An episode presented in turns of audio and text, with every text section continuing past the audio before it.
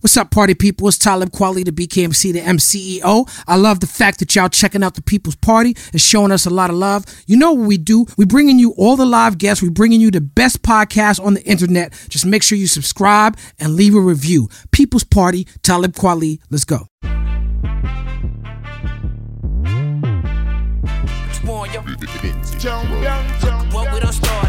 Look at what we done started. Party. People in the place to be. Once again, it's Talib Kweli. Once again, you are tuned into the People's Party, the world's best podcast. Of course, always and forever on People's Party, I got my lovely and talented and thoughtful and thought provoking and beautiful co host, Jasmin Leigh, in the house. Give it up for Jasmin Leigh, party people. Oh, thanks. I got claps this time.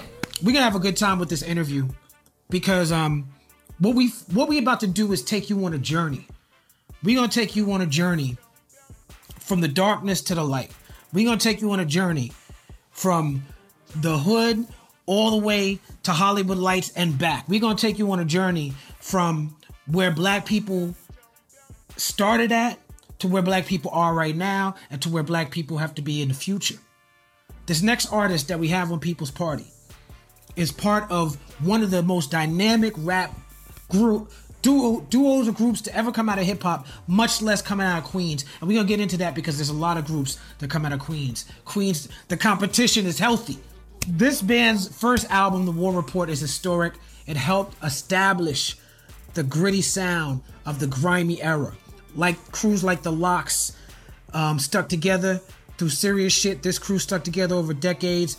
They, they they had some falling outs, but they came back together. I'm talking about the Reunion album, Channel 10 album, War Report 2 album. But this artist also has solo records, Pain, Time, and Glory, Menace to Society, Revenge is a Promise. And we also going to talk about a new project with my man Locke called Wolves. Ladies and gentlemen, this is a spitter in the house. This man attacks the beat, a lifelong mainstay of the culture. Give it up for Capone in the house. Woo! What up, Capone? What's up, baby? I'm What's up, bro? man. Hey, bro, thank you for having me, man. It's a pleasure. You know what I'm saying? Hey, ah. this is long overdue. Long. Yes. overdue, man. I, I'm so excited to be here with you, talking on your platform, because I watch you. and your platform is so amazing. And I Thank just you. want the people to know that I'm, I'm I'm grateful. I'm gracious for everything you brought to the game, and now you're you're in media now, so it's like you're embarking on a whole nother level, and I'm just glad to be a part of that, my brother, for real. Thank you, and I appreciate it. When you say it's long overdue, it's not just long overdue for us to do something like in this setting on the podcast, but just for us to connect because we was Yes. like we was talking before the show. We run in a lot of the same circles, and we, we fuck with a lot of same people.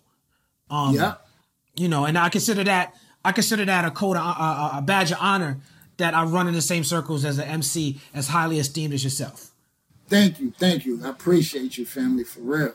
No doubt. Now I mentioned in the intro that you're from Queens. Um, Yes, this puts you, you know, of course, Capone Noreaga, Nas, Mobb Deep, um, you know, 50, um, you know, but but but also artists like Salt-N-Pepa, Kid and Play, Tribe Called Quest, LL Cool J, Pharoah Monch. There's so many different vibes and so much competition coming out of Queens.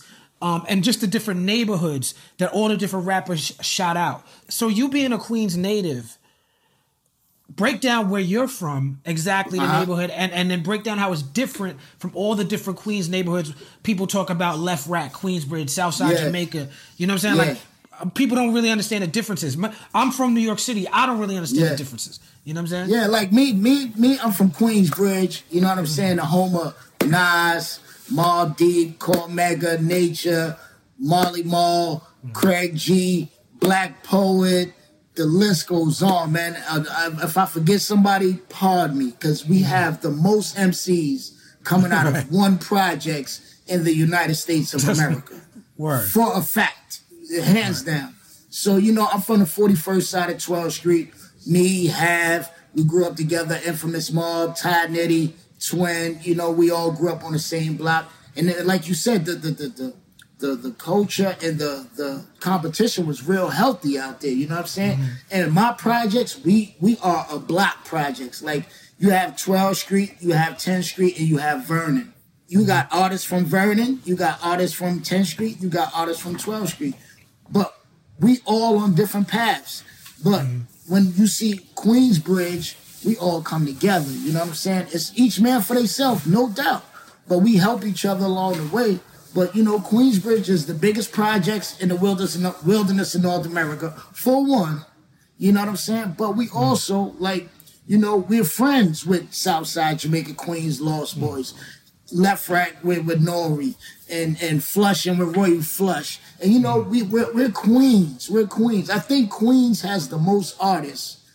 Aside from Queensbridge having the most artists coming out of one projects, Queens has the most artists coming out of one borough mm. ever to get on. You know what I'm saying? Dating back to G Rap, dating mm. back to to I could go on. I could go on about all the artists that came out of Queens from the 80s to to now. I mm-hmm. think Queens held the crown. You know what I'm saying? And shout out to Brooklyn, Bronx, Manhattan, Staten Island, all the other boroughs. But Queens has the most artists, hands down. Shout out to uh, Marley Marl definitely and um and MC Yes. Shan. Um, Yes, MC you know because. Shan triggered a lot of a lot of a lot of people. He triggered some things. Yeah, you he know, paved the um, way. Yeah, he paved the way. Do you feel like though, because Nas has rapped about, I'm I don't remember the exact song, song, but Nas has alluded to after MC Shan came out and KRS One came out with Bridge Is Over, that that put Uh-huh. a battery in his back personally as an artist, and and made him be like, nah, fuck that. Like I gotta represent for Queens even harder. Do you feel the same way? Of course, of course. Because the thing is, when we was going out of town, all they played was the bridge is over. They didn't play the bridge. They just played the bridge is over because it kind of outshadowed the bridge for a second. It definitely did because at that point, KRS One was bigger than Shan. Mm-hmm. Shan was big, but KRS One had cultivated hip hop. So it's like we used to go places and they'd be like, "Where you from? You from Queens? Yeah. Where you from? Jamaica? Nah, Queensbridge. Where that's at? Southside? Nah, Queensbridge. Like we had to for so long Right. explain to motherfuckers where was Queensbridge. Right. And it, it was like it was like, oh y'all the motherfuckers uh KRS One dissed. Yeah, all right. But where y'all where's Queensbridge at? No, mm-hmm. everybody knew where Queensbridge at was at, but they didn't know that was Queensbridge until Nas and Mobb Deep. Mm-hmm. Like they made people really understand what Queensbridge was, where Queensbridge was, and what Queensbridge stood for. It was hard for us, even in jails, mm-hmm. even going to jail in the 80s. A lot of people from Queensbridge had to say they was from Jamaica because they just didn't understand the nature and the existence of Queensbridge. But that changed in the early 90s. Right. No That doubt. changed. Y'all, was- y'all was part of that. Um, now you Yes. met Nori. You met Nori in, in, while while locked up, right? Yeah, yeah. I met Nori in jail in 1992. And You know what I mean? Nah, nah. We actually met um upstate in Harlem Valley. We was Okay. both locked up for shooting people. Nori basically was on my heels because I'm a little older than Nori. I'm two years older than Nori. So mm-hmm. Nori followed my heels, meaning that the junior high school I went to, when I graduated, he went there. You know what I mm-hmm. mean? When I when I got when when I, and when I got to jail, when I went up north, he just got to the jail. So mm-hmm. we wound up like it was like he was destined. It was like destiny was following us. Like I'm gonna mm. connect y'all, but it's gonna take a little second. But I'm gonna connect y'all. Right. First, we connected in church. We used to have to go to church to to see each other.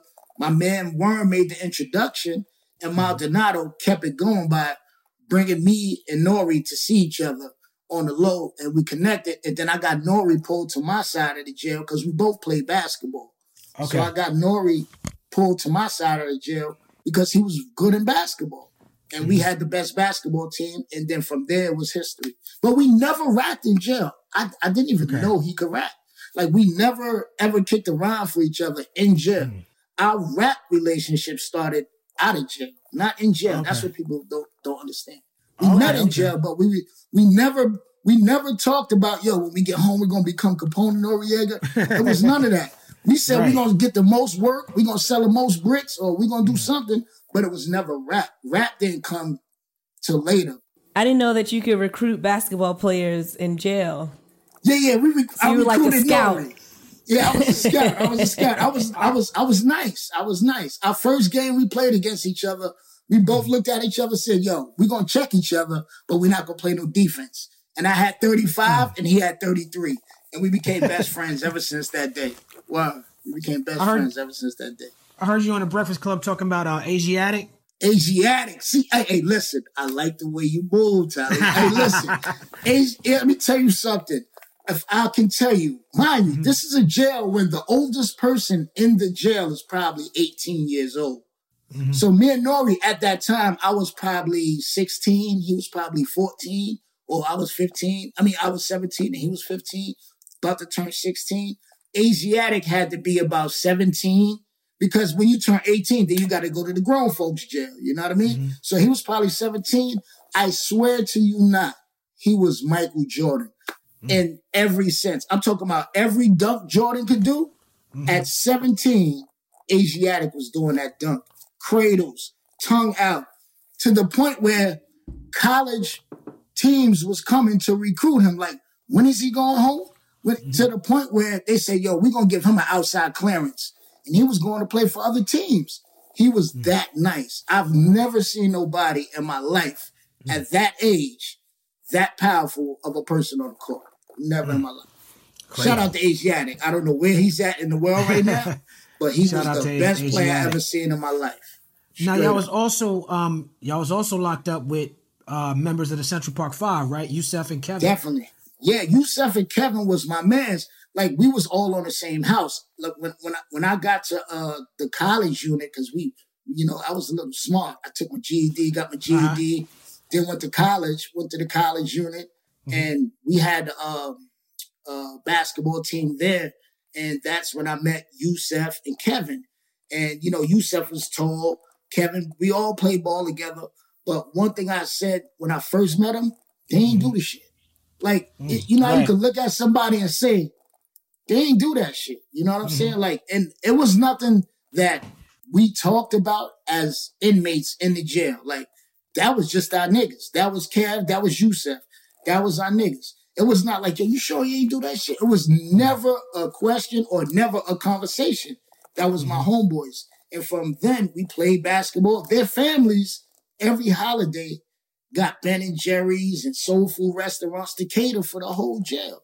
We mm. ate good, man. Like they took their mm. families took care of the whole jail because they wanted to make their kids existence in that jail, knowing that they're innocent, as comfortable as possible. And that's the mm. only thing they could do was every holiday we had Ben and Jerry's, might have been Sylvia's, or whatever, for the whole fucking jail. And and you know what? And when they got exonerated, I might have been the one crying the most because I mm. knew my brothers was innocent. I knew that they didn't do that shit. No doubt, no doubt. Word is bond. Um, I heard that you used to run around battling and and with Big L. Me and Big L, me and Big L came in the game. Like I didn't come in the game with Big L. Let me let me get this mm-hmm. clear. I mm-hmm. came in the game, and Big L was dealing with the same people I was dealing with in the hip hop realm, which mm-hmm. was Faith Newman. You know what mm-hmm. I'm saying? And Faith Newman was trying to get a situation for Big L and Traj at that time. He was um, getting in a situation with Faith Newman where he mm-hmm. could she could get a situation for me. So me and Big L naturally, when Faith Newman called him out to do something, she called me out. So we wound up in the same clubs in the same spots, and we went at we went at niggas. You know what I'm saying? Right. And it just so happened that that that's a part of history that I wish I could have video documented. Mm. You know what I mean? Because you know, rest in peace, he's gone now. But some people might be like, "You wasn't running with Big L." Yeah, we was. We was definitely. We had a mutual respect. Like you get on, I'm fucking with you. You get on, I'm fucking with you. Because Big L was super nice. I wasn't as Yeah. nice as Big L. I'm admit. But Okay. One thing I can say is that we both was hungry at the same time and had an opportunity. And it just so unfortunately that he passed and Faith Newman, uh, her situation at Columbia, it, it, it ran its course and I had to go another route. Yeah, I mean, I think that you and Big L definitely had the visual experience. Um, just very, you're a very visual MC, and I think it's because of the life that a lot of rappers was rapping about. Y'all was l- living that life. Um, Yeah. You know, like like my favorite Capone lyric, like just the way you laid it is like just put me in like makes me makes me feel like I'm really in New York. Yeah. When you say I did I did it for the love of Honor.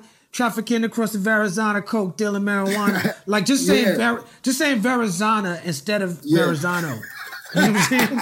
It's some that's some New York. That's some That's real New York shit. That's some New York shit. We make our Yeah. own language up. You know what I mean? We make Yeah, our yeah, own language up. That was the wave out. That was the mind state I was in. You know what I mean? Because I was really doing shit like that. You know what I mean? But Yeah. yeah, that was the wave I was in. So you also mentioned y'all was also talking about uh, skipping town to get to Poughkeepsie a lot. Yeah, like Back the thing was Pou- Poughkeepsie was a constant reference. because Poughkeepsie, like the thing about Poughkeepsie was at that time, New York hustlers, you hustled in maybe four parts of upstate New York. Mm-hmm. Albany, Poughkeepsie, Middletown, and Schenectady, and Troy. That's where anywhere you go to them five spots in upstate New York, you're gonna find city niggas deep. You know what I mean? So that was like that's just like Delaware at that time where you had Nas headed to Delaware with one change right, of right. Like it, we didn't go Right. down south. We went further enough that I ninety five took us to where we could move with some birds in the trunk and get back safe. So it's, Mm-hmm. if he, it's either you was going south to Delaware to B-more, and that's probably it, or to the Carolinas. That's maybe as far. But when you going the other way, you go to Poughkeepsie, Newburgh, Mm-hmm. Schenectady, Albany. That was my route. Everybody had their route. That was my route. I, and all honestly, how I got on, I was in Troy, New York hustling. And mm-hmm. Traj called me, like, yo, I'm going to the studio. I'm like, word, who you going to the studio with? He said, Jam Master Jay. I said, I bet. So I'm like, all right, cool. I'm staying up here. I'm I'm staying up here getting money. Cause I was in Troy. I'm staying up here getting money. He like, nah, you should come to the studio. So I'm like, nah. But my man Wonderful went to the studio. He was a rapper too. So Wonderful calls me like, yo, Trash said come to the studio. I'm like, nah, I'm not going. Mind you, at this time, I'm not trying to be a rapper. I'm still doing me. So Right. make a long story short, I pay a fiend to drive me all the way to the studio. I get to the studio. It's Jam Master Jay, Jayo Felony, Trash, and my man Wonderful. We, Wow. uh, Jam Master Jay put on a beat. We all sat around and freestyle. Jam Master Jay looked at me was like, oh shit, I like this kid. Word, boom, Jayo Felony. You know, he didn't know me. I didn't know him. He like, yo, you mm. dope. Boom, we kicked it. Mm-hmm. Trage, on the other hand, was like, I'm fucking with you. Don't go sell no more drugs. We gonna get some money. We gonna get some rap money. And from there, you know, I hustled a little bit more mm-hmm. to get comfortable. And I came back and it was history from there with Trash. Um, I'm glad you brought Traj up um, because I think that's another way that we are connected. Um, That uh, you know, me as a fan of hip hop, when I was in junior high school, uh, Arrest the President came out and Intelligent Hoodlum came out, and it was this was it wasn't that was tragedy the Intelligent Hoodlum, not Yeah. tragedy not tragedy Khadafi, right? It Not, wasn't not that the yet. foul Monty, not the foul Not- Monty. Yeah, not that yet. and I remember what I what I liked about it was to me it was like coming from where I was coming at that time, I never seen something that was so street and so hood, but so intelligent at the same time. I mean, he embodied the intelligent. I'm the intelligent hoodlum. Like it wasn't just Yes. a, a a catchphrase, a name. It's like that's who this dude was. And Yeah. um, I used to go shopping in Greenwich Village a lot and hang out and freestyle when I was like 14 years old, maybe 14, 15 years old. And I went to a store that was uh, uh David Z shoes. David Z's right there. I, I- David Z's everybody shoes. fuck David Z's, Yeah. baby. I went Come to on. David Z's shoes and I and I ran into I ran into Posdnuos, Daylight. Okay, Right? Daylight, And I was like, I was like, yo, I rapped. I was like, how I get on? He's like, Mm-hmm. you you rap. He was like, you need a manager. He was like, go holla at, at Rush, Russell Simmons and them. I said, well, what? He said, around the corner on Elizabeth Street. Right. So I go around the corner and I'm sitting there in the lobby and I see Serch walk in and walk up the steps. I'm like, okay, okay, I'm in the right spot, right? and then tra- Tragedy walk in and he had, he talked to somebody and this and that, and then he see me. I don't remember how we met. I, I, I asked him for a picture or something. He used to carry a camera. I was like, take a picture with me. I got Yeah. that picture at the crib to this day. Dope. We took a picture, and he sat there and he he sat there and rapped with me and spoke to me for like two hours on that day. Wow. And this was the first big famous rap star I met was Tragedy. Mm. And then I watched him evolve into Tragedy Khadafi and I watched what happened what you know you and I've seen a lot of interviews with you and Nori where y'all re- refer to Tragedy as a walking projects. Like Yes. wherever y'all at, at in life, he got to bring you back to where y'all came from. Yeah. So for the people watching this show, can you break down the importance of what tragedy mean, not just to you, but to Queens and the hip hop? I mean, like, let me tell you something, man. Like, trash for me, like, it wouldn't be no Capone Noreaga if it wasn't for trash. For one, meaning that I had that much faith in trash to stop what I was doing in life, not just hustling, stop my life and say, I'm gonna do whatever this man asked me to do as far as getting on the music because I knew what he stood for for hip hop. And I just knew that aside from being a dope lyricist, aside from being the the MC that he is, he was a good brother. Mm-hmm. He was a good teacher. He was a good mentor. So not alone just for what he gave me as far as what he wanted to do in music, he helped me become a better man as well as as giving me jewels, as teaching me lessons, as giving me jewels. But one thing that was bugged out to me that I just found out that mm-hmm. I'm speaking to Do It All Do from the Lords of the Underground, mm-hmm. And I didn't even know Tragedy gave them their name, Lords of the Underground. So that tells you alone mm-hmm. how deep this brother is and how much he means to not just my career, not just to your career, but to other careers that he had paved the way to. You know what I'm mm-hmm. saying? And I just think that people need to understand that as of right now, he's getting on my nerves. I'm making it clear to the world. I want to give him a wedgie when I see him. I want to. not I a want to. I want to give him a wedgie when I see him. I, I want to punch him right in the tip of his nose. Boom, just like that. Not even hit him, just go boom. Because right now he got me mad as hell. Okay. But guess what? I love that brother though. You know what I mm-hmm. mean? So at the end of the day, everything we've been through in life, I'm not gonna let one screw up or mishap dictate our future. But he's so monumental to hip hop. And I think that he would be even more monumental if he was on a symphony. Because he was part of the Juice Crew. People don't even understand that. That he was part of the Juice Crew. And I think that if he was on a symphony, Trag's life will be different. Because mm. everybody that was on a symphony made it to a certain level in hip hop. Mm. And Trag, I think that that that right there would have catapulted him. But you know what? He's doing things now. He did things for us.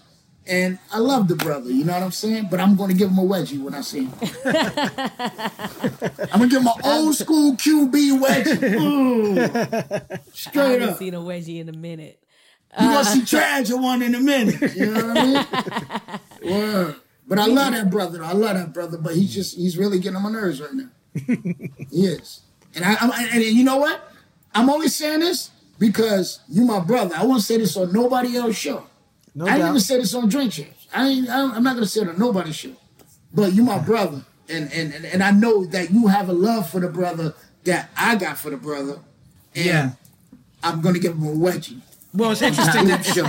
it's interesting that you said that because as you was as you was saying that, I was thinking in my head, I was like, I brought Trage up in that way I did. I did for a reason. I don't know what that reason mm-hmm. is yet, but there was a reason that it came out the way it did. Nah, I did. And, and you know what? I'm never gonna, I'm never ever in my life gonna badmouth that brother. Mm-hmm. Because it wouldn't be no CNN mm-hmm. if it wasn't for tragedy, Khadafi, the No foul doubt. Mati.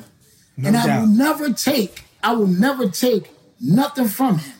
Mm-hmm. But that don't mean I can't give him a wedgie when I see. Well, y'all got You know some brother brotherly business to We work got out. brother to brother business to Brother work to out. brother to You know brother. what I'm saying? Word up, But shout word out up. to shout out to Trage, man. You know what I'm saying? No mm-hmm. matter what, I'ma always be indebted, man. He lived with me. My, he he was there with me with my mother's final days. He mm. was there. You know what I mean? Mm. So I will never Tell take none, none, none, no music get in the way of brothership. No doubt, no doubt, no doubt.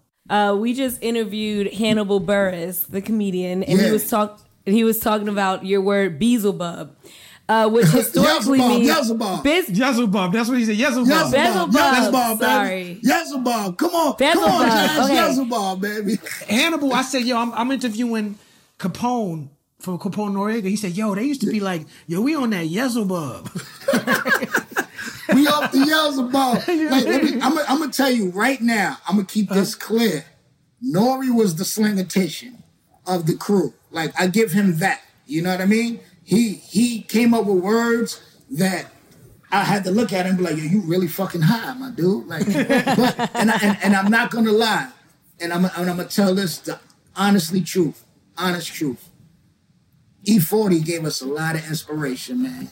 Oh, and man. just 40 things that we said in 40 mm-hmm. water. Like I, I remember one day we drinking with 40 water in Manhattan. That's when we had the studio on 33rd Street, and uh-huh. we drinking Carlo Rossi. And oh, shit. you know, you know what it is. Oh shit! 40 water. Oh, because I, I was about to tell you after you told me the story how I went over 40's house and spent the weekend there, and he had bottles of Carlos Rossi strategically Yo. placed all over the crib just in case he wanted to have some. You know exactly what I'm talking Yeah, yeah, yeah, yeah. 40 with that Rossi is Yeah, real. that he Carlos start, Rossi. He, he start talking in his shit, and you got to mm-hmm. sit there and take notes. Like, all right, my dude, would you say that again?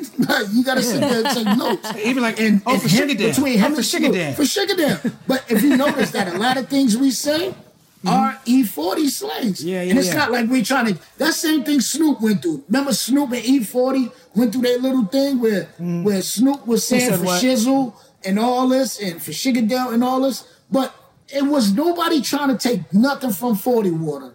You have that lane locked. But we can be, I'm gonna say we were biters. Like, I have no problem saying, like, listen, we took some of 40, added a little CNN twist, added a little Nori twist, Snoop added a little Snoop twist. But let me tell you something, it's nobody in the game iller than 40 water on a mm. slang. Nobody. Nobody. And, and and that's where we a lot of things that we said and, and, and a lot of words that we used, definitely 40 water inspired. Definitely. No doubt. That's that Rossi. This is not Rossi. This is water. Word up. Um, This is water. I've also heard it said that Big uh, wanted to sign you to Junior Mafia at first. Tell me that story. Oh man, yeah. We was uh me, Trash, and Nori was riding around New York and Big was on the radio. And um we like, yo, let's go pull up on Hot 97, man. When Big come downstairs, we gonna spit for him. So Nori like, all right, bet. Trash like, come on, let's do it. So we go to Hot 97 and we see Big, we see D-Roc and Cease and, and the Lex Land in the front. We like, oh, he's definitely here. Cause this was before pre-recorded. You know what I mean? The artist was definitely there. So now we we go and we park up and we like stalkers. We like, all right, we're gonna wait till Big come down. And we see Big come down and get out the car, run right over to Hot 97 to the front. Yo, Big, what up? He like, yo, what up? You know what I'm saying? Like, I'm like, yo, let me spit for you. And and that's why this is part of the reason why any rapper comes up to me, let me spit for you. I listen. Because Right. Big listened to me. Mm. And me and Nori spit, and Big did not want to sign Nori. He looked at me and said, I want you. D Rock, see, somebody take his info right now. But I'm gonna go into an iller story though. I'm gonna go into Okay, okay, it okay. gets real, right? Big like, take his info. Let's. I want to fuck with you. I'm like, oh, I'm, I'm I'm super gassed. Trash looking at me like, all right, you know, because in, in the back of Trash mind, he like, you gonna be the only Queens nigga around a bunch of Brooklyn niggas. This ain't gonna work. We already had a million years of when we get to jail, the Brooklyn niggas be like, where you from? Queens? You know, because we was we was light. We was light in the jail. But you know, so now I'm a fast forward to about maybe six, seven months later. It's a show going on in North Carolina. It's Big, Nas, Mobb Deep, Keith Murray, and uh Mr. Cheeks. And uh Big, it was supposed to be the show on Friday, the after party on Saturday. So Big missed his flight. He was at LA. So they had the after party on Friday and then a show the next day. So now we have the after party, whatever, you know. The next day, Big comes to, to North Carolina and we all in Nas' room, smoking, mm-hmm. drinking, doing whatever. So Big comes in Nas' room and he looks at Nas and say, yo, I've been looking for this little nigga from your projects named Capone. I got his number. He rap. with a whoopty whoop. So Nas like, I don't know no nigga name because Nas didn't even know I rapped at the time. So mm-hmm. Nas like, I don't, I don't know no nigga named Capone that rap. I just know a nigga named Capone. He a shooter. That nigga right there. And Big turned around. Big turned around and looked at me and said, "That's him right there." Yo, I'm on, I'm on a balcony, gassed as fuck. Like, yo, you nigga Big was looking for me. so we, I wound up going holler at Big. Big like, yo, you mm-hmm. coming out on stage with me tonight? And I mm-hmm. was, I was a stage whore that night. I, I rapped on Big set, I rapped on Nas set, and I rapped on Mobb Deep set. But for me, that was the best moment I could ever have. I rapped on the three dopest sets hmm. ever. in It's legendary. Nas, legendary. Big, and Mobb Deep. And I wasn't even a rapper at the time. And that gave me my, my motivational aspect of my life to say, I'm gonna do this shit. I don't now, now I'm gonna do this. And Hmm. Big, Big, rest in peace, Big. And you know, Big was supposed to be on a remix of T.O.N.Y. Okay. Big, we did T.O.N.Y. at Daddy's house because LA, LA, we were supposed to use this how Big fucked with us. We were supposed to use LA, LA for Puff Daddy's mixtape. And this is the monumental mixtape where everybody got on that. This is where niggas done started something. If you love the money, that's that's the mixtape where the LOX got on, DMX got on, Mase got on, Cam got on, everybody except for us. But we was right. We were supposed to have been there. Right. So Puff felt bad that he couldn't use LA LA for his mixtape because at that time shit was real. You know, 9-6 shit was real. It was real with the East and West. And Yeah. uh, Puff was like, yo, I don't want to do this. He was like, but being that I told y'all I was gonna let y'all get on my mixtape, y'all can use daddy's house for free. So we like, holy shit, I bet. And that's how T.O.N.Y. came about. We in Hmm. daddy's house recording other records. Nashiem comes in, like, yo, I got a beat for y'all. And it was the T.O.N.Y. beat. Hmm. That's a wound crazy up, beat. yeah, we, we we wound up recording T.O.N.Y. And in the process of recording T.O.N.Y., Big, no matter of fact, I'm gonna fast forward. We was mixing T.O.N.Y. now, and Big comes in the studio and was like, yo, I'm gonna do the remix. As soon as I get back from LA, I'm gonna do the remix. I'm like, damn, I ain't gonna be here because I had to go to jail in two weeks. Mm. I'm like, yo, I'm not gonna be here, Big. He like, yo, I'm gonna go to LA. I'm gonna come back. I'm gonna do the remix. And Big never made it back from LA. Mm. And I went to mm. jail. Crazy. Crazy, Crazy. story. Crazy, crazy. But Big, uh, Big definitely wanted me down with Jam. He definitely wanted Word me down up. with Junior Mafia. Uh, a lot of rappers talk gangster shit, and there's uh-huh. rappers who pretty much make their whole careers out of telling that story. You actually lived it. Uh, looking back, do you feel like you got caught up in the criminal aspects of the game? I mean, the criminal aspects of what? Like hip hop or just Yeah. the street game of hip hop? I mean, you know, like hip hop, you automatically get tested. Like if you say you bust your gun, it's gonna be somebody that's gonna want to test you as a hip hop artist to see if you really bust your gun. They're gonna try to rob you. They're gonna try to distarnish your name or whatever. I think for me, it's just the fact that before I got on, I was just so deep in the game that, you know, you could get away with with so much, but that shit'll catch up to you. And the shit I was doing caught up to me. So when people, I still have people to this day like, you was, you had an album, you getting on. How did you catch a charge? Listen, I didn't catch the charge when I had a record deal. You mm-hmm. feel what I'm saying? I caught the charge before I got my record deal. Mm-hmm. Then when I got a record deal, I knew I had to go to jail. I got mm-hmm. caught with guns. I'm a felon. I just I shot the police on my last charge. I know I'm not gonna beat this case. It's not if I'm going to jail, it's when I'm going to jail. So my past caught up to me. So then then that that's that's my situation.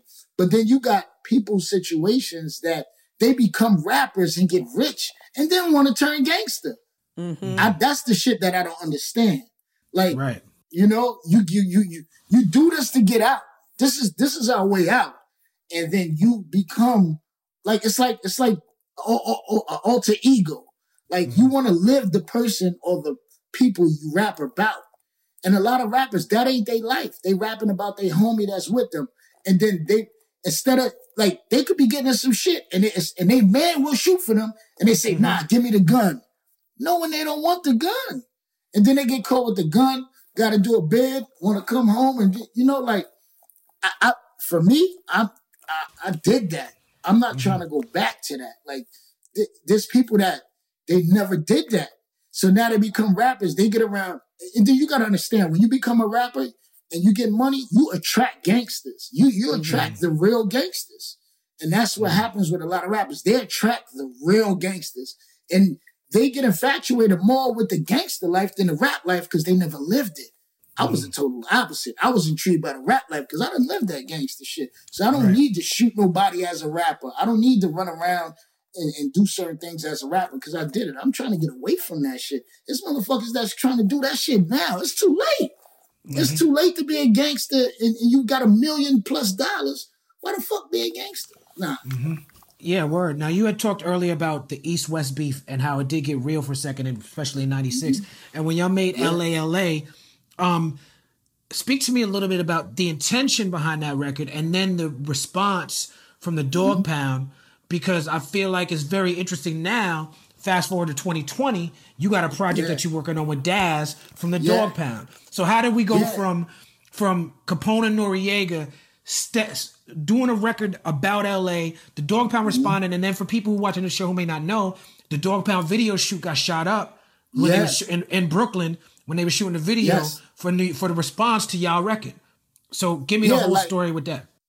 it's like like like I said, it started with like it started with as me and Nori trying to find a way to get on. Mm-hmm. Basically, it was it was like we need a record that's gonna grab the people attention. Just so happened that Dogg Pound made New York, New York. You know what I'm mm-hmm. saying? So we like, fuck it. Let's let's do a response to this record because we're not scared. And then we're not on. So we have nobody to answer to also. But we know we got a bunch of shooters with us. And if they want to feel a mm-hmm. certain type of way, it's whatever.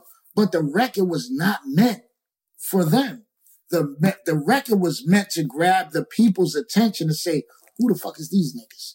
And when we did the record, it was like, all right, we did LA, LA. A lot of people thought that was Mobb Deep record for a while. Right, because P verse Mobb was, yeah, because P was, verse was, was, was, very prominent. Yeah, and then he Yeah. talked about L.A.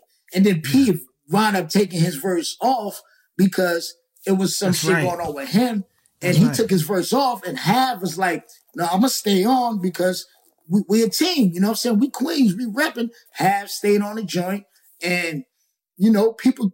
Even though P took his verse off, it was still two versions out there. Right. So yeah, that's we was yeah. You bringing me back. I forgot. yeah, it was remember, remember Tyler, it was two versions Yeah. out there. You know what I'm saying? Yeah. So it, it, it was people that until we dropped the record as Capone and Noreaga, it was Mobb Deep's record that people thought it was. So even when Pac heard it, he thought it was Mobb Deep record. That's why he went at Mob Deep. He thought that was their record. So at the end of the day, when we made the record, it was no diss towards LA. We were mm-hmm. just trying to get on. So now you fast forward to to 1999 when I come home from jail. I think you remember this too. 1999 Source Awards when everybody was getting robbed in LA. right. That was that was crazy. And I was scared to death to go to LA because I didn't know the temperature. Because all I remember is right before I went to jail, I made a song called LA LA. So I spoke to Kurupt while I was in jail. Him and Nori was doing Freak It Out. And I called the studio from jail. I called Nori's phone from jail. And he like, yo, Kurupt want to talk to you. I'm speaking to Kurupt. Kurupt like, yo, niggas number love. Uh. So when we get to LA, Corrupt meets us, him and his whole crew. You know, so we like, we good. But everybody getting robbed. Shit is mm. crazy. We like, fuck it, we staying out here though. Everybody going home. But make a long story short, from then we became cool as hell, me and Kurupt. At that time, I didn't know Daz because Daz didn't come with Kurupt at that time. And then every time after that, seeing Kurupt, I only saw Kurupt. I've never, I didn't see Daz, so I mm. had, I had no relationship with Daz. So fast forward to now, years later, we do Jack Thriller's birthday party.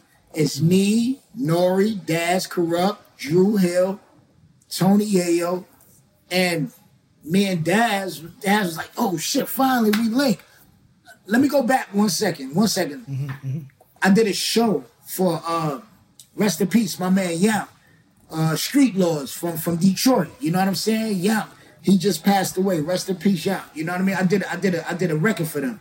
So they had a big concert at uh at Webster Hall.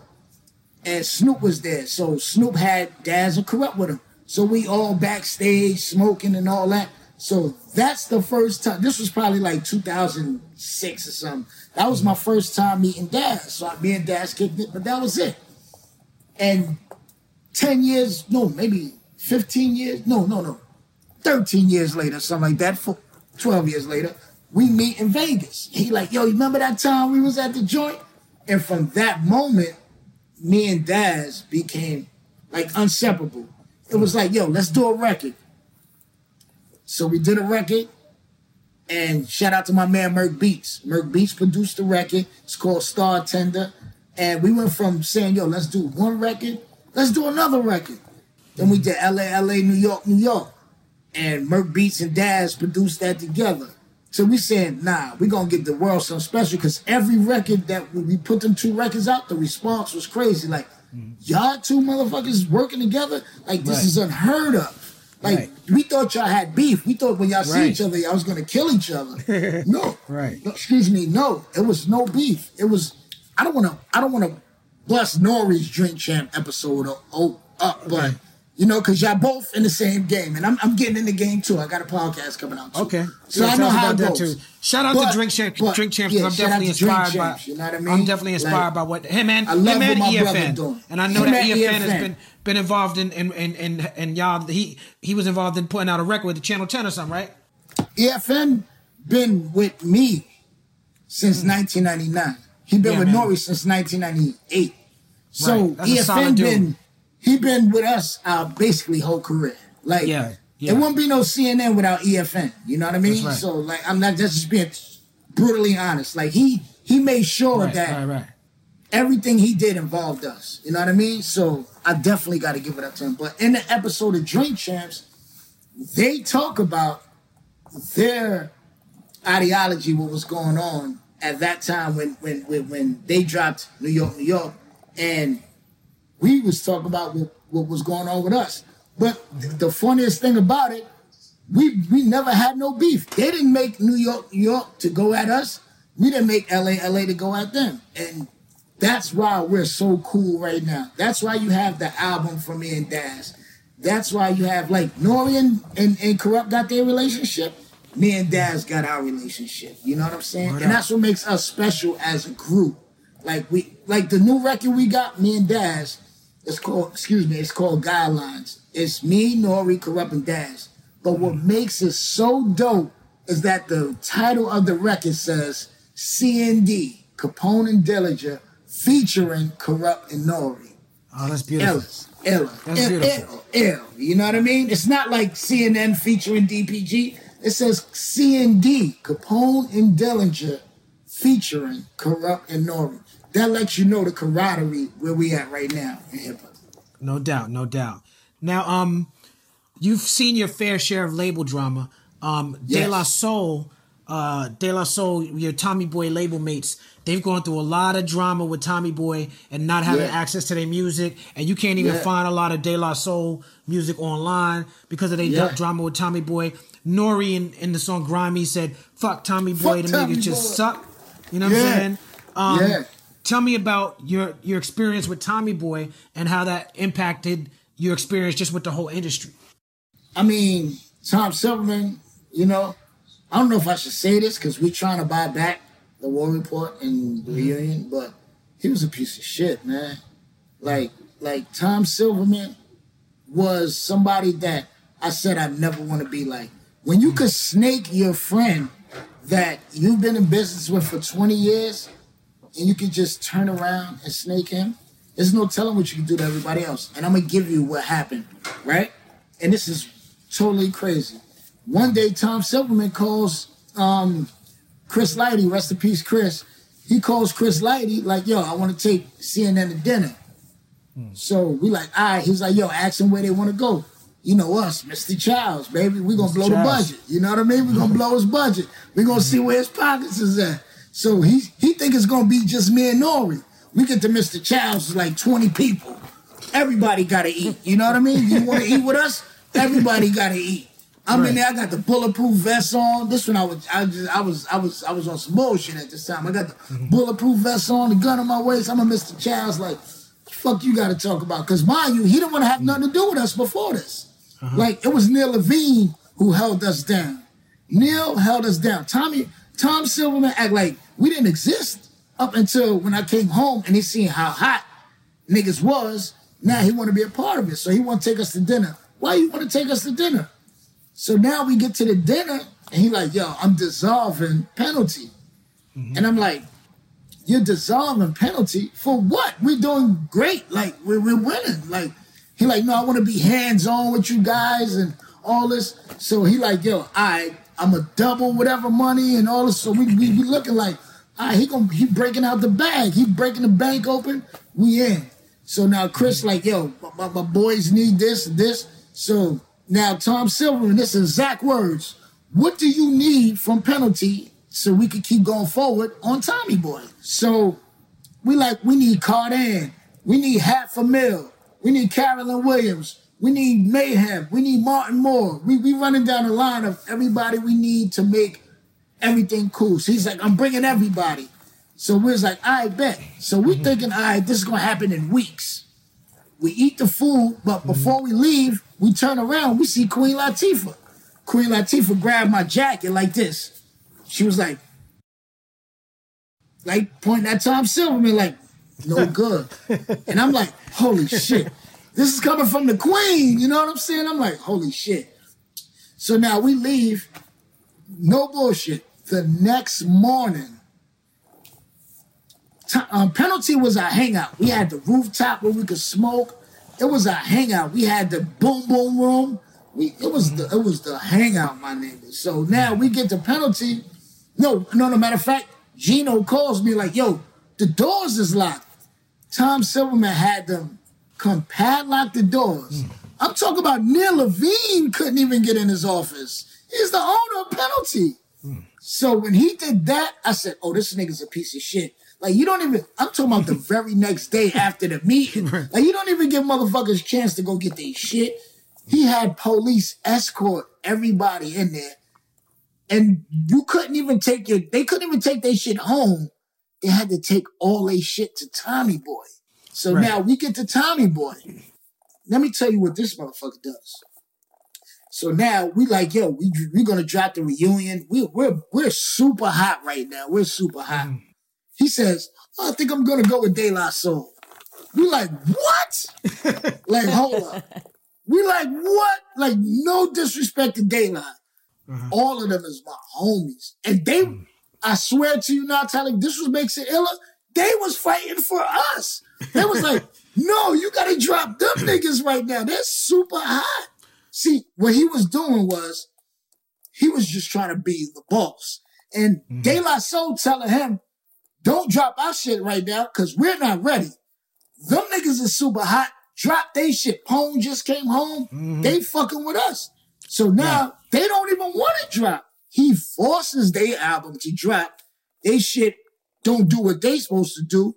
So now he comes to us and trying to put the flame to us. Now like, yo, mm-hmm. y'all gotta drop. We like, nigga, we was been supposed to drop. Right. So make a long story short, he drops the album. We do like 130,000 the first week or something.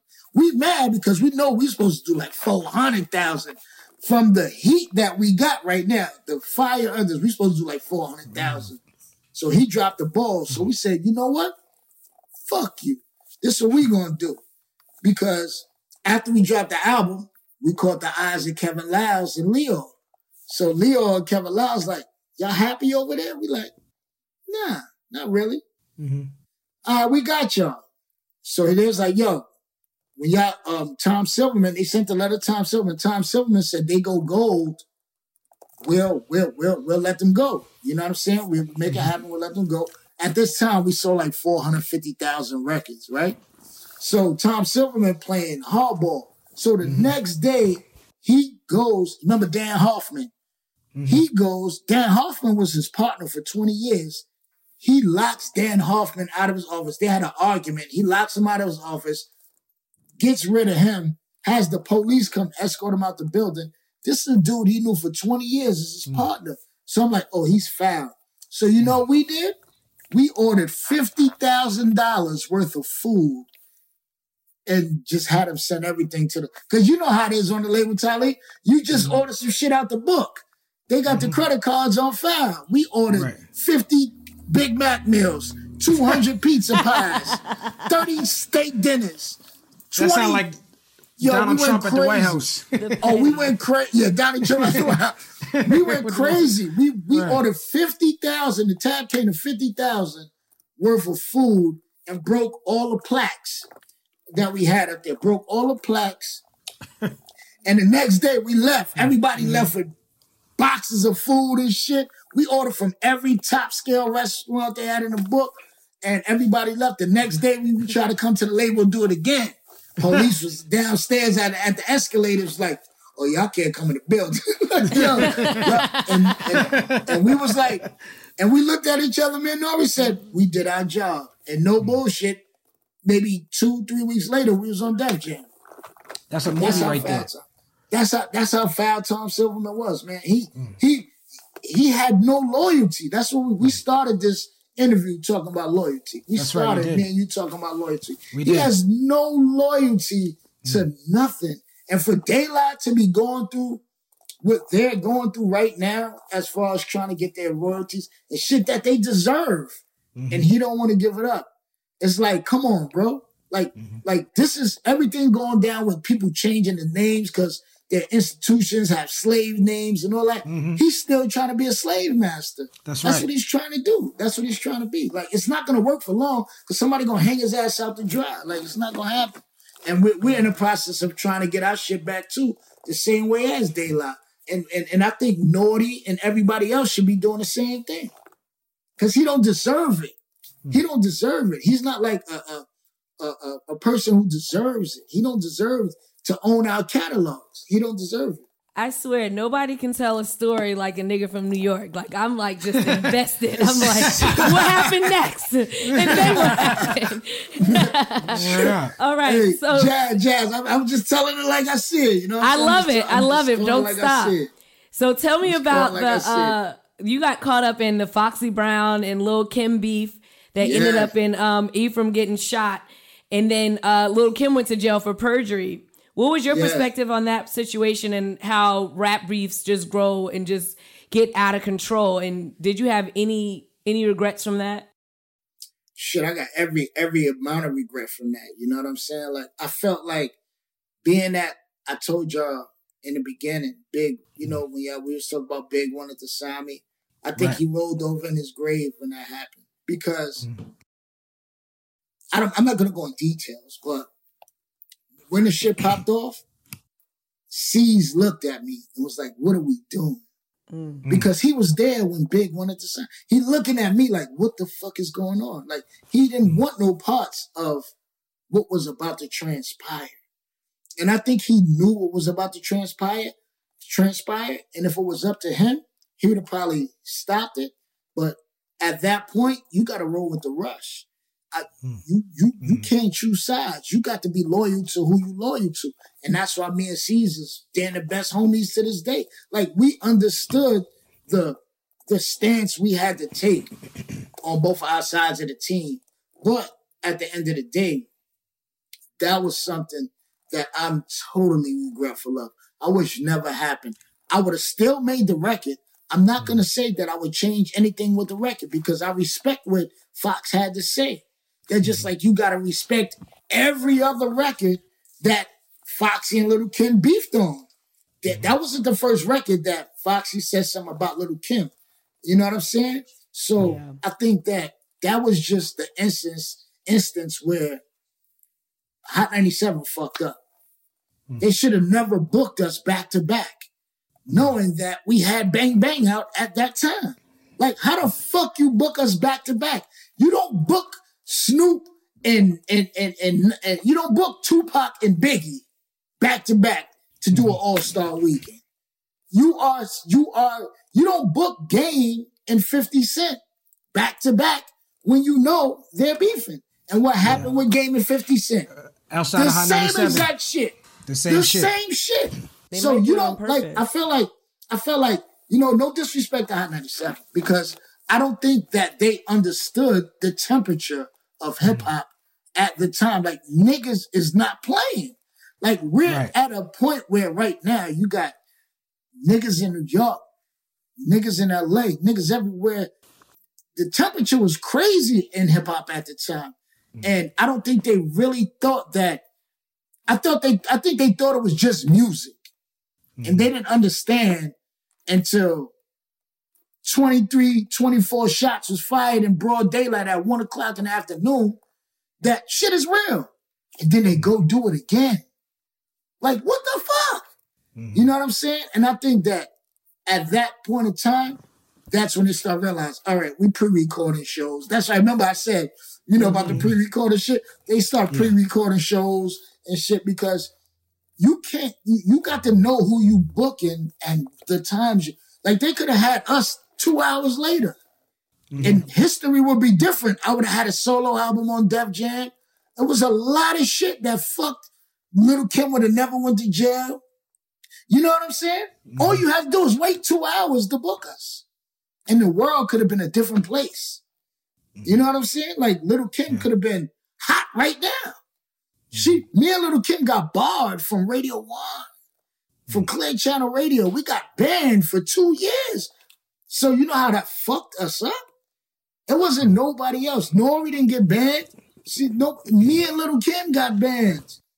You know, so it's like they they fucked my life up Yeah. for one hour interview when you could have booked that shit two hours later.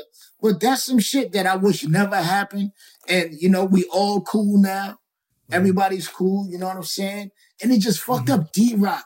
All these niggas went to jail for all them fucking years. Yeah. For what? For something that was could have been like, yo, all right, let them handle that shit. Like it, it's nothing. Right. That shit hurt me. That shit hurt me because I'm still hurt to this day because I don't want nobody to go to jail. And it's like the niggas got took away from their family. Niggas on my side got shot. They, mm-hmm. Like man, that shit was no joke for for them making a mistake of booking two artists back to back. Mm. You think they would have did that shit if that was Biggie and Pac? They wouldn't Yeah, have booked Big after Pac. I think it's Or a lack Pac of you know it's it's our culture. The thing about our culture is is that it's no matter what you how much you want to remove what the pathologies that go on in the hood and the way that people are traumatized and the way Mm-hmm. that people are have been abused and then start to be abusive to each other. That's something that we as black people as poor people go through. And Yeah.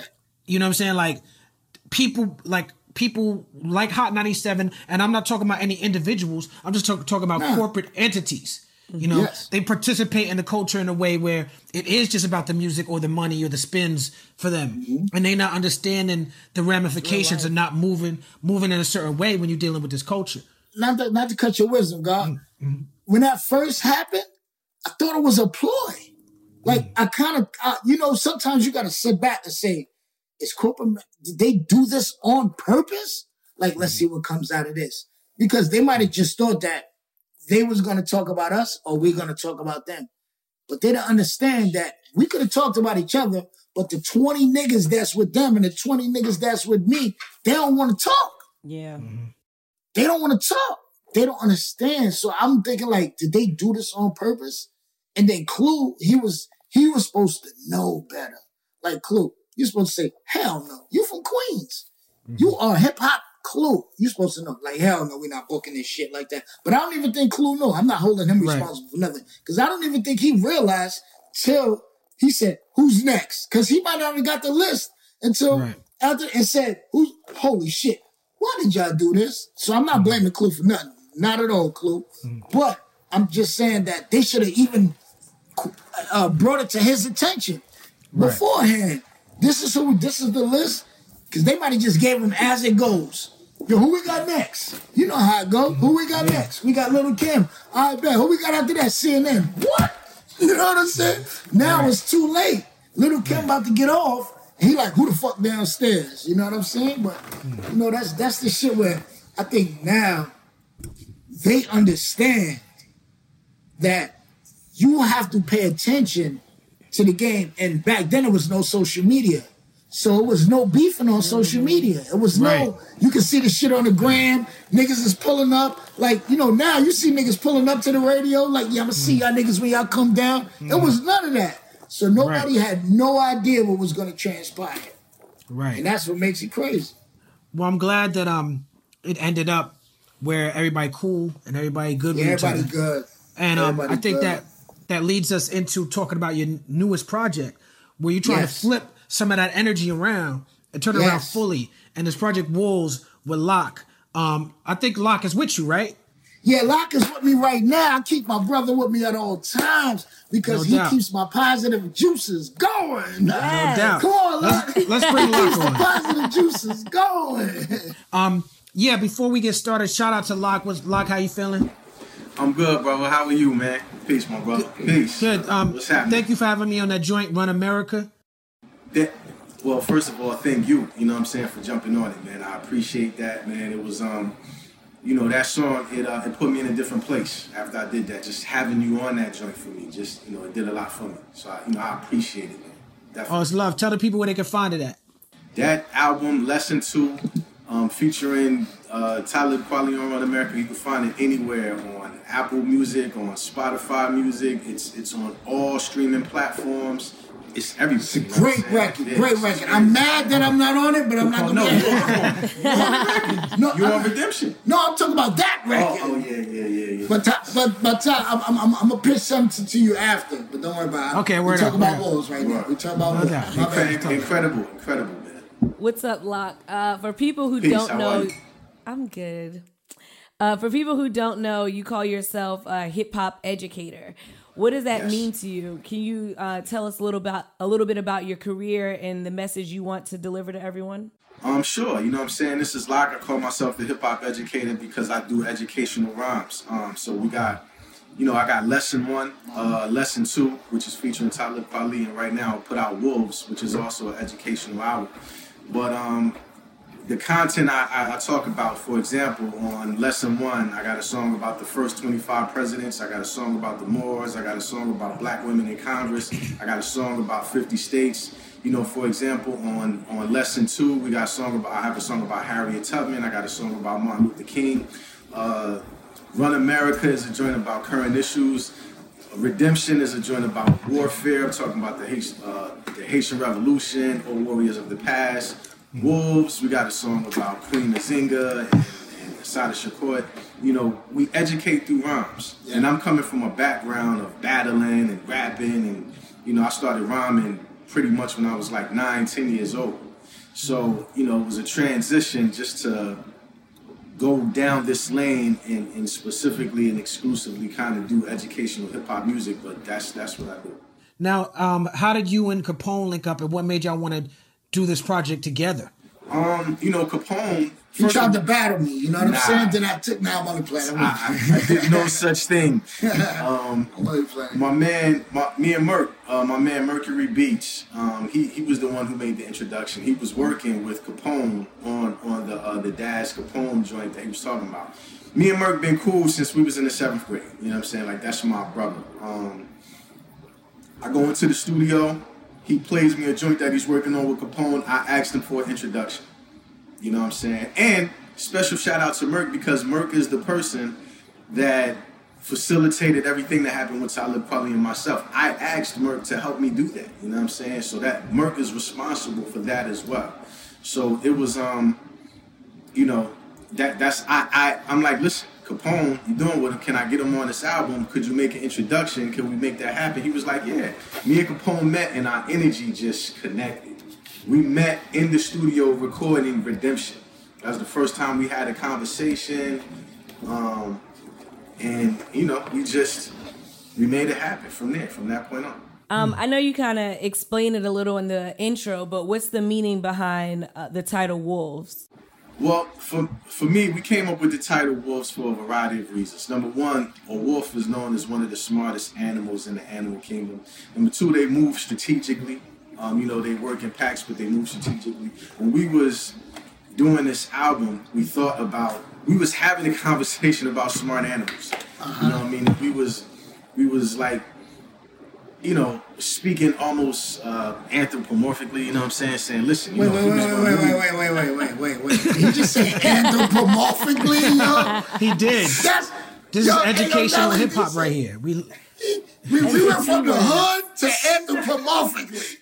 But you know, but this is the conversation I'm having with this brother right here. You know what I'm saying? This is this is our this was our conversation at like one o'clock in the morning in the studio. You know what I'm saying? Anthropomorphically, Word. We was in there, you know, feeling special, having one of these great conversations, and and and the wildest part about it is I actually the truth is I actually forgot that we said that we was going to call it wolves, and the next time we seen each other in the studio, Capone was like, "Yo, that was a great idea you had," you know what I'm saying? And I was like, "What? What you talking about?"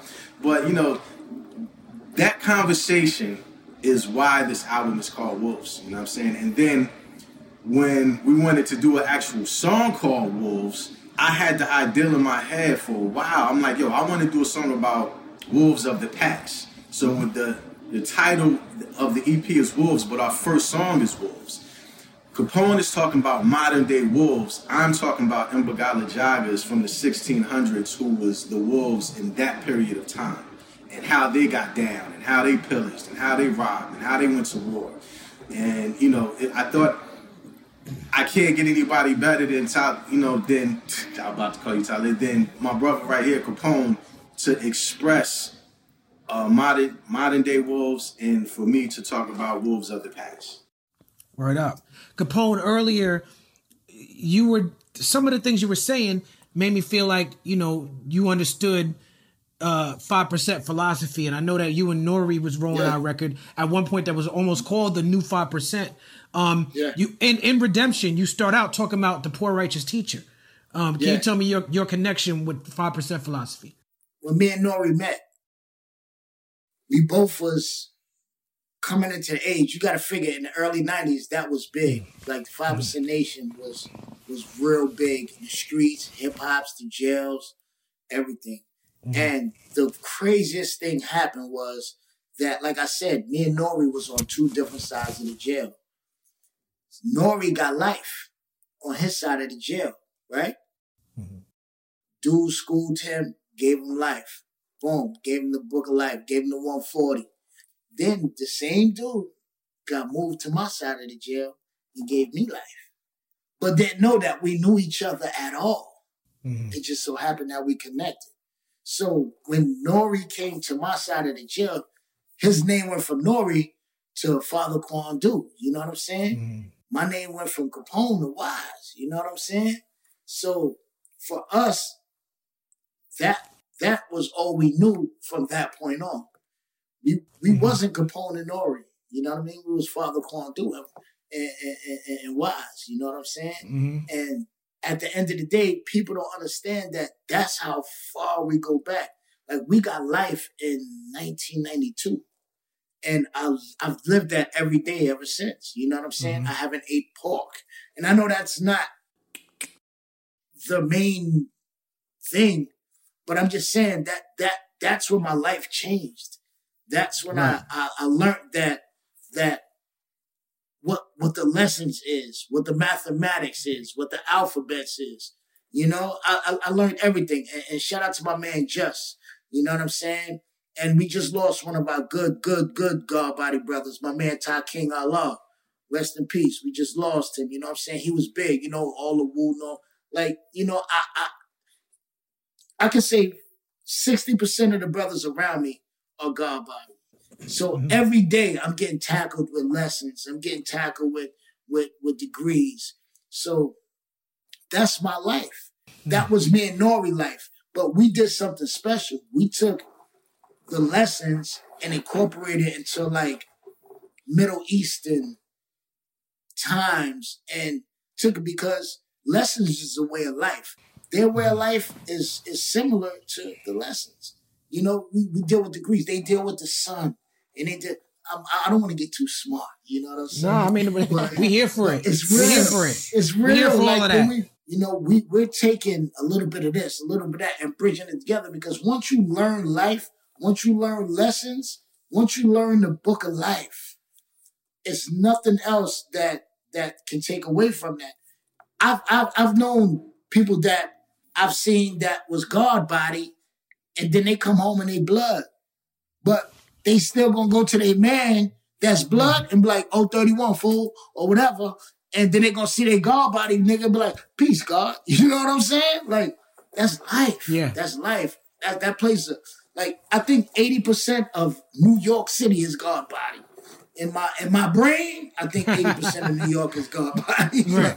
Because that's where we live. We live righteous. God body's living mm. righteous. Whether you God body, you Muslim, you are righteous. A righteous man knows right. He knows love, hell, and right. You know what I'm saying? Like you got to know, you don't have to know the lessons to live righteous. I just so happen to know the lessons. But if I can teach my brother who's not 5% to be righteous, he's 5%. Peace to the gods. Peace, Um, baby. Peace to the gods, man. Peace like, to the gods. come on. Peace and and peace to the earth too. Peace to the And earth. Speaking, Peace to Peace to the of the earth, earth, man. um, y'all y'all did songs. You know, my, my homie Common did a song about Sada Shakur. Y'all followed in that tradition and did a song about Sister Sada Shakur. Uh, did a song Mm-hmm. about Queen Nzinga. Um, why is it important, especially now with uh like Toyin uh, Salau is an activist who was murdered while she was uh, protesting. You know, you have Breonna Mm-hmm. Yeah. Taylor who you know Yeah. her her justice has not been served for her.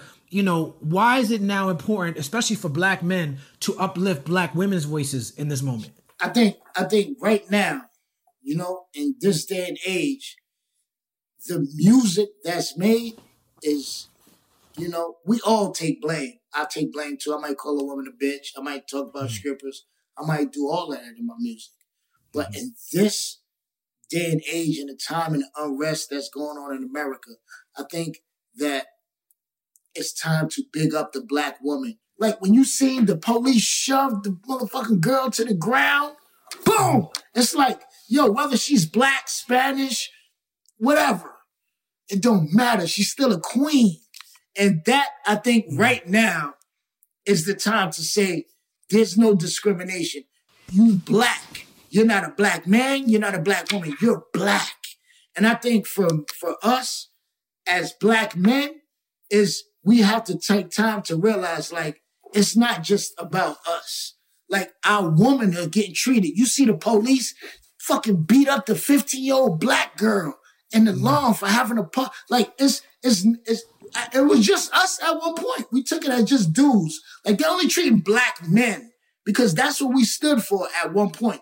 Black men because we we thought We that thought. we was the only ones that's being abused like that, that's being Mm-hmm. treated like this by the police. But then we start seeing Breonna Taylor's, we start seeing a lot of these young women and, and they're getting treated the same way we're getting treated. I Yeah. feel like we have to have a Sada Shakur story and a Queen Nzinga story to be a backdrop, a backbone for even the young queens to understand that y'all not going through this alone. It's other women that was here before you that stood the test of this shit. They uh, Sada Shakur had guns pointed to her when she was in the in the jail and she pregnant with a baby and they put the gun to her stomach and click said, We're gonna kill you and the nigga baby. And they did her with the Chinese torture and she withstand that shit. And this is for and I'm saying this to say, this is for our queens to say, you can withstand whatever they bring as long as we stand together. Y'all stand together, we stand together, we can do this. Because one thing that they hate is strong women. Mm-hmm. Because women, in all actuality, control the male. The women are the backbone of the male. What are you, a mama's boy? I don't care if your father this, you always gonna be a mama's boy. Mm-hmm. If you could you could punch my dad in the face, I might look at you like you punch my dad in the face. Punch my mama in the face and watch what happens. You know what I mean? Right. You feel what I'm saying? I do. Yes. You feel what I'm saying? So it's like we have to let the black woman know that whether you black, Hispanic, or whatever, you're all queens. You're all queens. We're all from the same pilgrimage. Let's be together and the black man and the Hispanic man and the man has to stand for them and let them know that this is somebody you could look after. Because as black men, we have a lot of people we could look after. We have Malcolm X, we have Martin Luther King, we have mm. we have Clarence 13X, we have a lot of great black leaders as men that black men can salute to. But the woman, I don't think they really understand that there are black women that they can do the same thing for. And that and, and that's what we did Queen Nzinga and Assata Shakur. I, I definitely think that it's important for um for for black women to know um, that black men support them. I definitely think it's important to know about our historical and our present um, female powerful people um, from the past and from the present. And I also think it's important to um, to recognize our counterparts in life. You know what I'm saying? Like it's it's a male and a female. We we we are we are the yin and yang. We we we are the man, woman, and child is is a word for God in ancient African spirituality. So if we we have to we have to let our women know how we feel about them. We have to let our women know that we know that there are strong black women that that have always been around. Whether you go back to Queen Hatshepsut, whether you're talking about Assata Shakur, whether you're talking about Queen Nzinga, you know, there's there's always been this, you know, the first mathematicians were female. You know what I mean? Mm-hmm. So I think it's important for black men just to speak up and, and let the world know. Those are our sisters. Yeah. We love them. We know about them. We respect them. And these are their stories. And we are going to tell them. You don't need to hear mm. every, our stories necessarily coming from other people. You, I mean, you mm-hmm. can, yeah, and I don't, I don't have nothing against that. But you need, you also need to hear from us. You also, right. you need to hear those stories from us, from our brains, from our mouths. And I, I mm-hmm. think it's, it's, it's, it's, it's extremely important to always, you know what I mean, uh, talk about our counterparts in life. I think right now, after this pandemic and everything blows over, mm. It's going to be less strippers and more women going out there. I doubt Yeah. that very seriously. Nah, but listen, listen, listen, listen. let's- but and I'm, I'm gonna just- keep it. I'm gonna keep it real. I'm gonna keep it real because you got strippers protesting and all that right now. Like, you know, you're gonna have strippers. That's not gonna go away. But I think this time in America gave everybody time to sit down, to sit down and recollect on your life to recollect on everything you're doing, whether you're a drug dealer, whether you're a, a mechanic, whether whatever the fuck you are. But I think this this time a lot of black women are going to get it. A lot of black men are going to get it and look at life because a lot of people before the pandemic was living in a bubble. They was concerned about their life. They didn't have we didn't protest before this shit happened. You understand? There was no protesting before the pandemic. This shit happened. Now we're protesting. It's, it's, it's, it's women literally out there that are fighting. No justice, no peace. It's people out there fighting for the cause. So it, it gave people time to sit back and recollect on their lives. Like if you're if you you can do the same shit you was doing before it, but at the end of the day, now you have a different perspective on your own life. Like you might be a stripper, but you could be a stripper for a different cause than going to buy bands. You might be a stripper for uh, I might uh, donate some money to the NAACP. That was never heard of a stripper double donate money to the NAACP. I don't think that's true. I think It I- might I don't- happen. Trust me. Are we go? Me and Tyler gonna make a, a donation. Strippers double NAACP for You, I was with you for with a you. lot of your, a lot of your spiel, I'm but some of you, your, you but you- lost me some you- places. But you don't think that right now. But listen, listen, right? Listen, listen. You don't think right now it's a stripper saying, I don't want to strip no more. I'm gonna go into activism.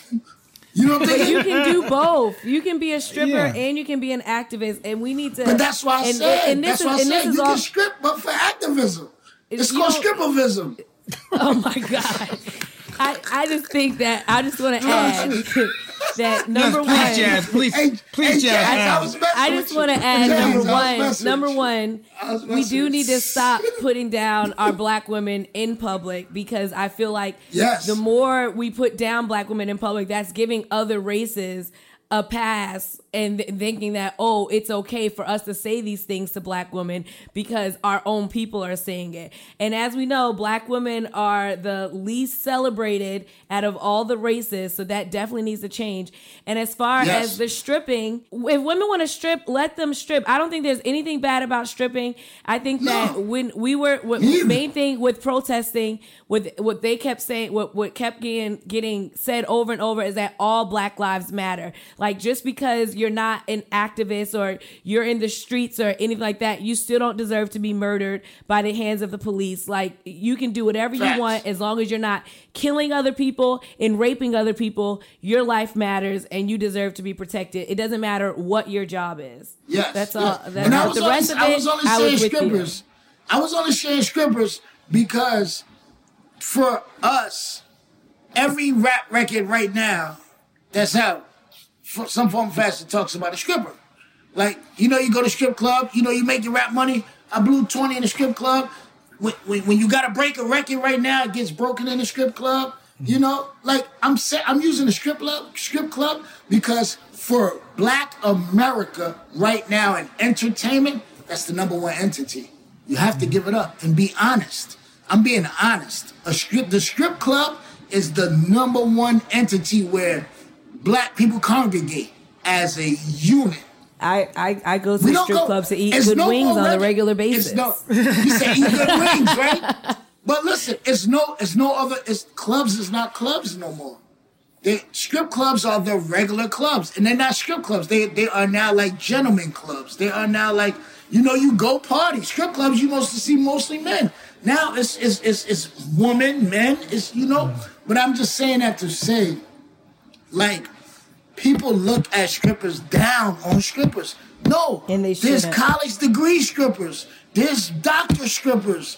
There's there's dentist strippers. Like what I'm saying is, we as a whole have to protect the black woman.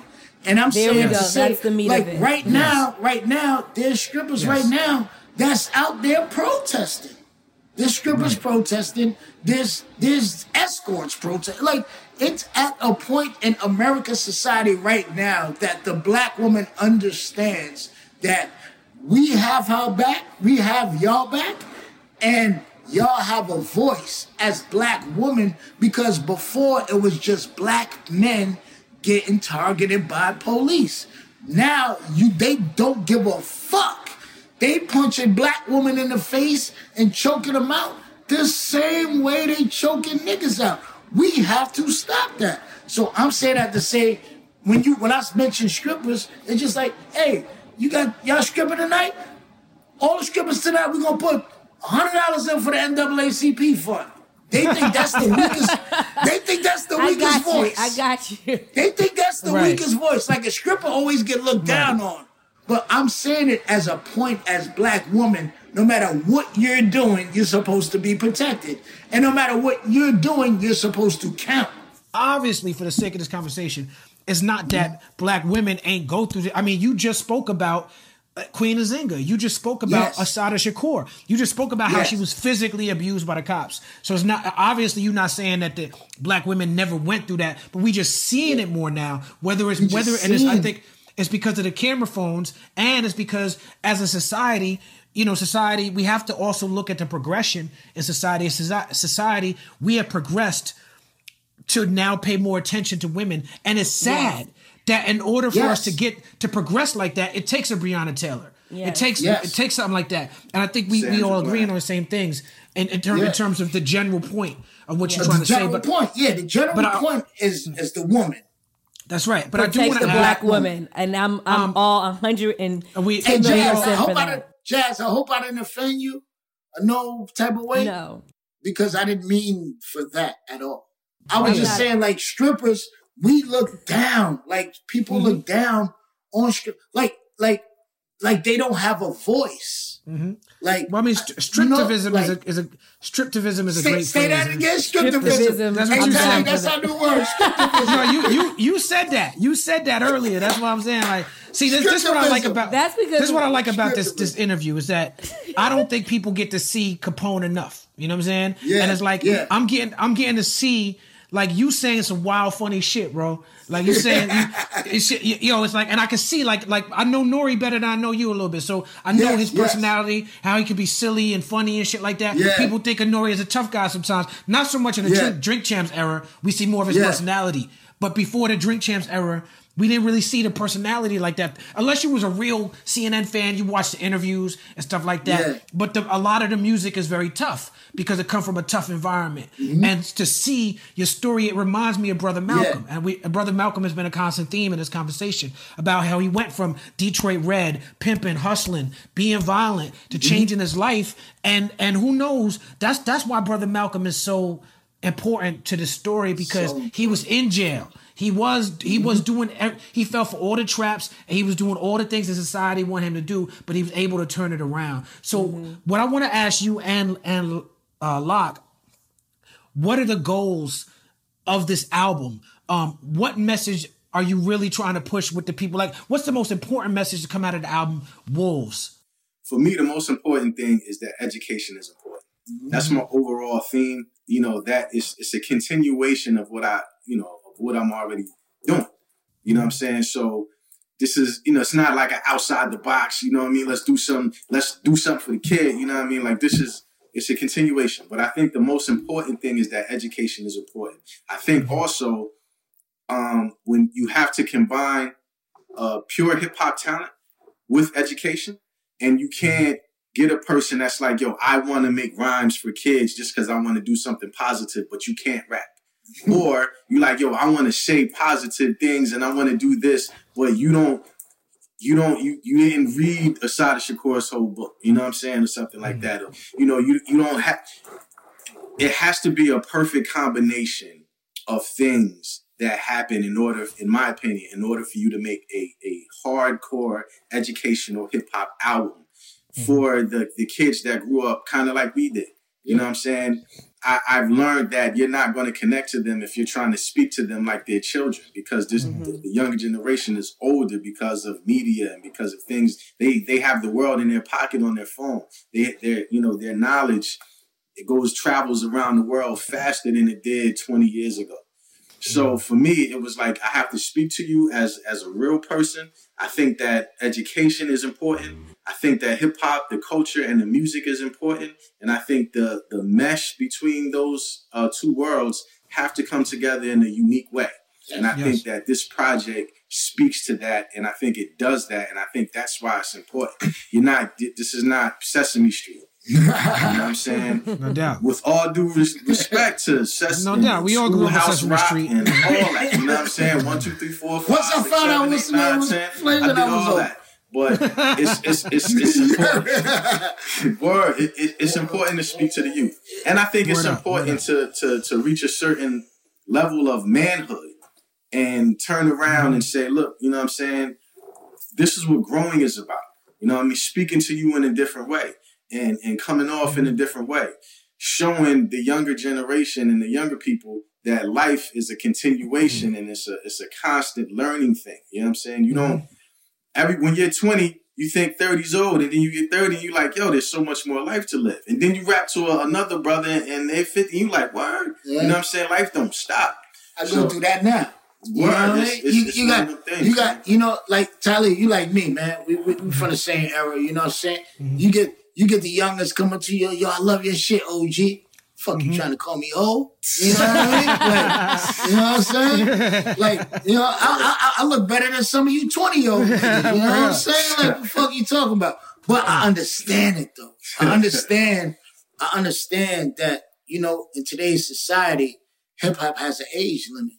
You know what mm-hmm. I'm saying? And I mean that we're the only genre that puts an age on our brothers and sisters. What y'all doing with this project is y'all making sure that the art is worth something.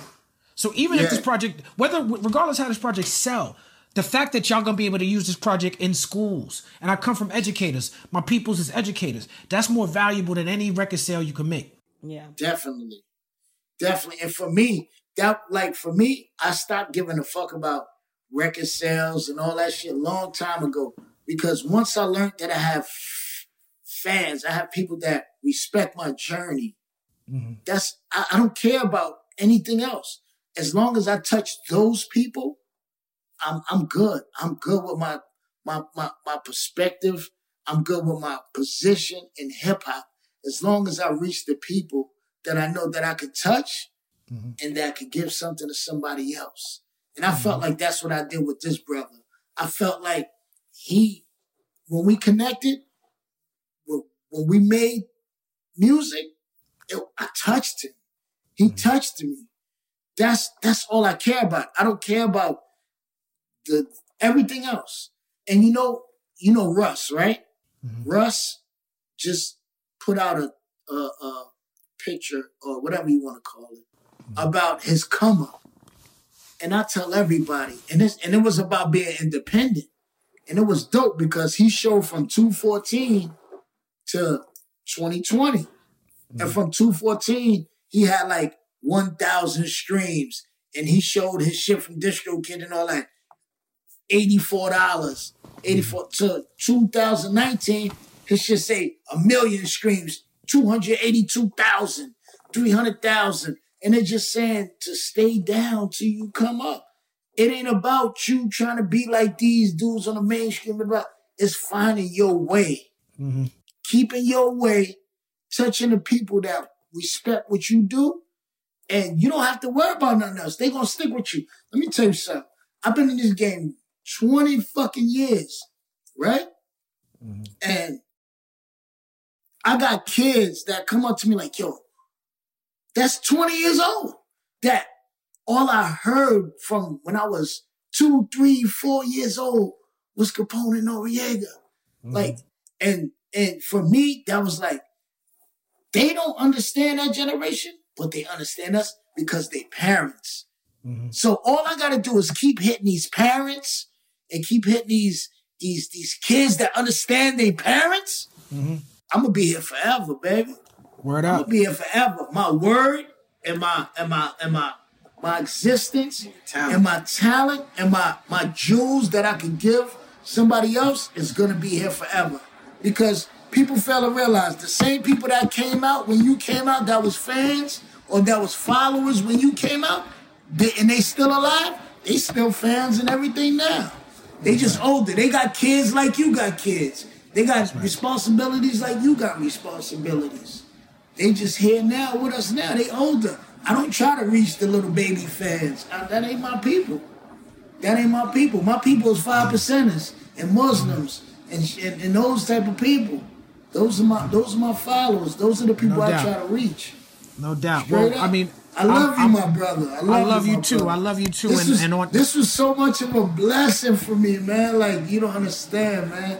Like I, I, I really needed this in my life. I could say that I did this with my brother, man. This is Oh, I love it, man. Like, like This I, I, I'm very proud to be black uh, because of the struggles that we share as black people.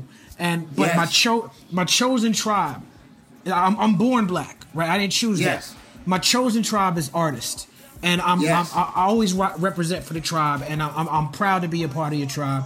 And um, you know, I I'm, I'm glad that we are able to have this conversation. And um, man, Capone, Thank everybody, People's Party. Thank you. Thank you. That Jazz. lot. Jazz. That lot. Word up. Jazz, we off the yellow Jazz. Jazz.